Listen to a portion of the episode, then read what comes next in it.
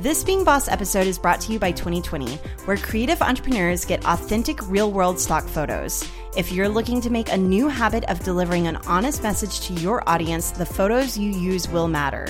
Twenty20 has crowdsourced millions of photos from a community of over 350,000 photographers, all available under a simple royalty free license. Today, they're offering listeners of Being Boss a five photo free trial. To start yours right now, go to 2020.com slash being boss. That's the word 20, then 20.com slash being boss to get five free photos. Okay, Emily and Kathleen. Today, let's talk about scaling. So, you have a product or service, but maybe you need to make a little more money. So, how can you scale it to reach your goals? This is a really good question. And I feel like it's one that we haven't talked about in a while because scaling is something that we're constantly thinking about and that a lot of the creatives that we're hanging out with are thinking about. But I want to take like a 30,000 foot view at scaling your offering and just talk about what this could actually look like. So, whenever I first started my design business as a freelance graphic designer, I was not thinking about scaling at all. I was thinking about getting that next project, that next client, and that next paycheck. So I really think about, you know, scaling your offering or your product or your service is really going from kind of being that pay to pay, paycheck to paycheck boss to really thinking about being the CEO of your business, to creating something that has some longevity, to creating something that can be sustainable and really help you not even get rich, but be wealthy. Right. So, and I don't even mean that just in terms of money. I also mean that in terms of your expertise and how you're spending your time and all of it. So let's dig in. What does scaling look like for service providers? So, this is the one that I have the most experience with because I went from being a graphic designer to then having an agency. So, in some ways, I was scaling my offering by packaging my product and getting really efficient about what it was that I was offering so I could take on more clients for less work, if that makes sense. So, in some ways, like even just getting your systems and processes really nailed down, that can be a way to scale your business.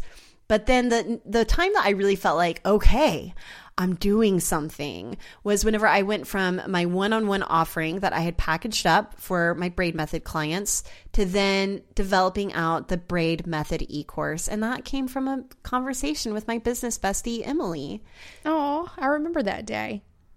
Right. So, in this phase of scaling, it was taking something that you were doing one to one and turning it into a one to many offering. So, going from working just with one person to then taking pretty much the same content, though not quite the same actions, and delivering it to five or 50 or 500 people, and really more or less the same amount of effort, um, whether it was five or 500 people. And so, this is always a really good way, especially with these service people, to scale your expertise. It's finding a way to deliver that one on one experience to more people at the same time.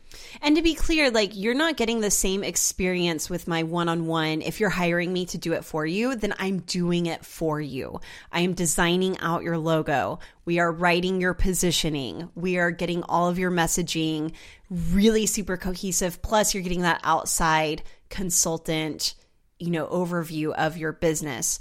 The course is like the textbook version of what it is that I have to offer. So almost think of it your course like a textbook version of what you have to offer, which also this is another way to scale is you could literally write a book. You can also scale what it is that you offer with your content. So you can start speaking to audiences and getting paid for that. You can write a book, you can host a podcast or write a blog. Some of these things are scaling in a free way, like in a one to many kind of way. But what you're doing there is you are investing and scaling your expertise and your position within your industry as an expert. I also like the idea of taking a one to one service offering and service offering and offering it to a group. So instead of doing it for just one person, so let's say you're a coach, um, instead of just coaching one person at a time, it's coaching three, five, ten, twelve people at a time. Um, it's another sort of smaller way to scale your business, but can re- make a really big impact in the impact that you're able to make and the revenue you're able to bring in. I also think another way to scale your offering if you're a service provider is to rethink your dream customer. So for me, scaling recently in my own branding agency looked like going from just working with creative entrepreneurs to working with businesses and organizations that have a bigger marketing budget. Yeah, I also want to bring in this idea of service providers. I feel like very often, especially creative entrepreneurs, will think themselves into a hole where they think that they're the only person that's able to offer the service that it is that their business offers. But I think you can also scale your business by teaching other people to deliver your content or your service. Um, and you can scale then by growing your team. So you can service more clients, more people um, by having more people to service them. That's the hardest one for me. Like I think that's the hardest one for most, if not everyone. I mean, teaching someone else and handing that off, and not only from like a systems and processes perspective, but also just like relinquishing creative control and delivery can be super difficult. But for those who can and do do it, it can be just as rewarding for sure. Definitely. sure. All right, so we talked a little bit about services. How do you scale product? So let's say you are a candle maker or a jeweler or you're selling crystals like how do you go or maybe you're a painter how do you go from scaling your your product from like an Etsy shop to then what's next for sure. I mean, one is hiring more people to create more product. Um, on that side of things, you can definitely scale a little more easily that way. You can also scale by wholesaling. So instead of doing just selling one thing to one customer, sell 12 things to one retailer who will then sell them to each of those customers. Um, that allows you to scale in a way that, um, you know, you're making less profit per product, but you're less, you're less responsible for that sort of in consumer purchasing process. Um, and you're able to push more product out into the world. You're able to sort of blanket the world with your brand a little more effectively. And then you can also you can also outsource creation, or you can also get really creative with how it is that you do it too, especially if you're still pretty small. Um, one way of doing this could be getting into corporate gifting. So, again, instead of going to that like end consumer, think of this as like the B2B model for services. It's B2B model for product as well, where you're then working with large corporations who need, you know, just regular corporate gifts or whatever it may be. Um, or also, one of the things I did really early in my jewelry career that I've always loved that I did it and would probably totally do it again. And maybe this is a super southern thing which I'm totally fine with. But I remember one holiday season having a jewelry customer ask me to come do a party for her. So she invited me to. Um, she was a school teacher. She invited me to like hang out in the in the teachers' lounge for the afternoon, and she invited all of her teacher friends to come in and order their Christmas gifts.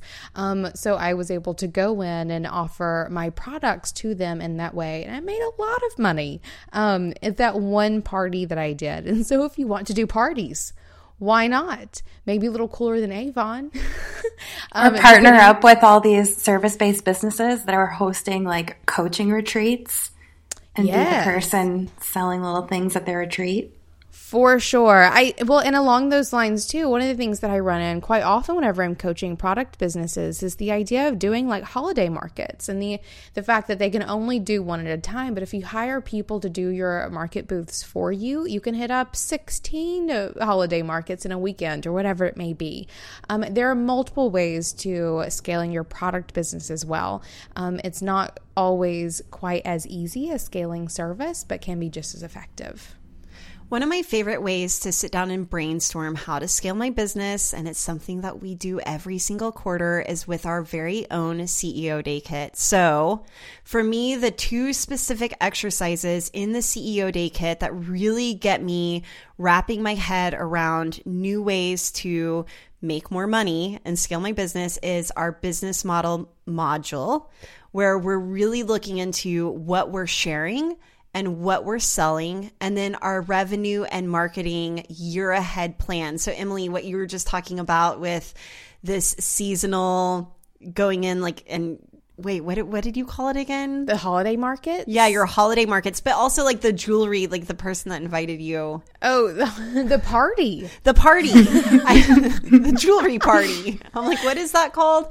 Um, I think that, you know, our, our year ahead and looking at your revenue and marketing for the year can really help you see some seasonal opportunities whenever it comes to scaling your business. So if you all have not checked out the CEO Day Kit, be sure to check that out at courses.beingboss.club.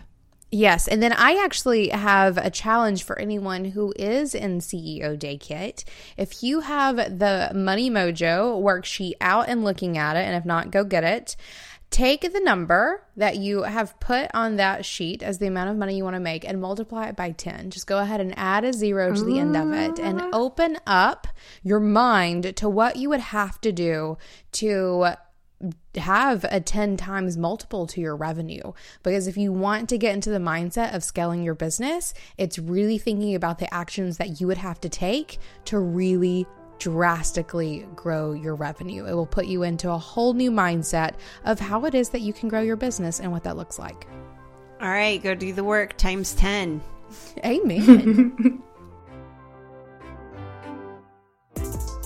This minisode was brought to you by Twenty20. Check them out at 2020.com slash being boss. That's T-W-E-N-T-Y 20 as in the number dot com slash being boss.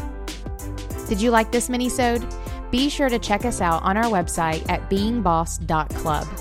There you can find more from Being Boss, including our full episodes, minisodes, and blog posts.